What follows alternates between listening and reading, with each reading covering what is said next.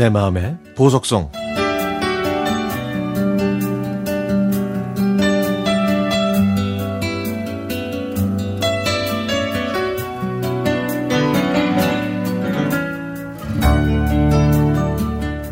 스물아홉 살에 워킹맘으로 직장 생활을 시작한 저는 3개월 전인 지난 3월 31일로 27년의 직장 생활을 마쳤습니다. 27년 전 면접 때 저는 이렇게 말했습니다. 급여는 조금 적게 받아도 아이가 어리기 때문에 퇴근 시간을 맞춰주시면 고맙겠다고요. 대신 다른 일로 회사에 누가 되지 않고 열심히 일하겠다고 다짐했습니다. 제가 근무하는 동안 아이가 아파도 유치원에 보냈고 혼자 병원에 가라고 했고 또 학원에 갔다 오면 숙제를 스스로 하라고 했죠. 아이한테는 참으로 힘든 시간이었겠지만 먹고 살려니 어쩔 도리가 없었습니다. 다행히 제가 입사하고 나서 회사는 점점 발전했고 덩달아 저도 일하는 게 즐거웠습니다. 큰 회사가 아니어서 직장 동료들과 가족처럼 지내는 것도 참 좋았고요. 그렇게 승승장구하던 회사가 어느 순간부터 삐걱거리더니 이것저것 손대는 일마다 실패했고 그래서 회사의 뿌리까지 흔들리니 흔들리기 시작했습니다. 가족 같은 직원들이 하나 둘 떠나면서 저는 힘든 5년여간의 시간을 보내야 했죠. 하지만 제가 어려울 때 저를 받아줬으니 저는 최소한 그에 대한 보답을 해야겠다고 생각했습니다. 그래서 저만 끝까지 남아서 마지막까지 사장님과 함께 했죠.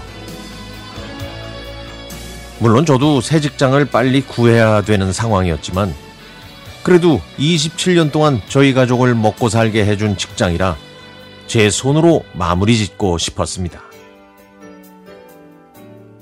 회사가 정리되는 날이 정해지고 나서부터는 이게 진짠가 하면서 시간을 보냈네요.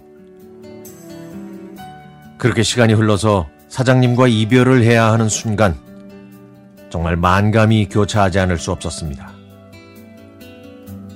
제가 부족해도 크게 탓하지 않으셨고 제 힘든 상황을 알게 모르게 헤아려 주셨던 사장님의 모습이 떠올라서 진심으로 고맙다는 인사를 드렸습니다.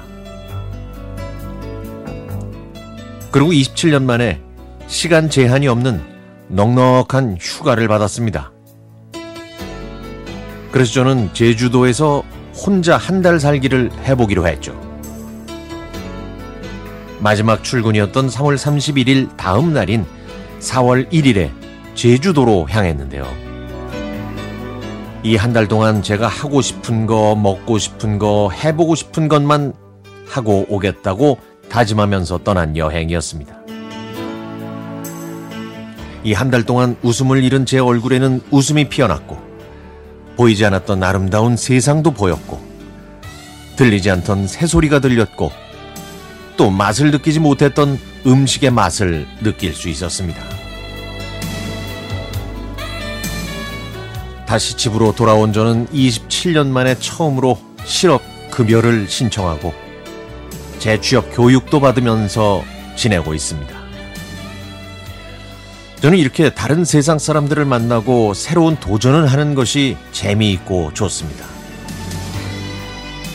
이제는 그렇게 해보고 싶었던 아침에 라디오 들으면서 커피를 마실, 마실 수 있고, 낮에는 백화점에 가서 아이 쇼핑도 해보려고 합니다. 한가한 오후에는 영화관에 가서 제가 보고 싶은 영화도 보고요. 이 시간이 지나면 언제 또 이런 시간이 주어질지 모르기 때문에 오랜만에 갖는 이 순간을 아낌없이 즐기고 싶습니다. 누군가처럼 제가 저한테 그래 그동안 고생했어 이제 좀 편하게 쉬면서 너만의 시간을 즐겨 라고 말하면서 제 자신을 다시 찾고 싶습니다.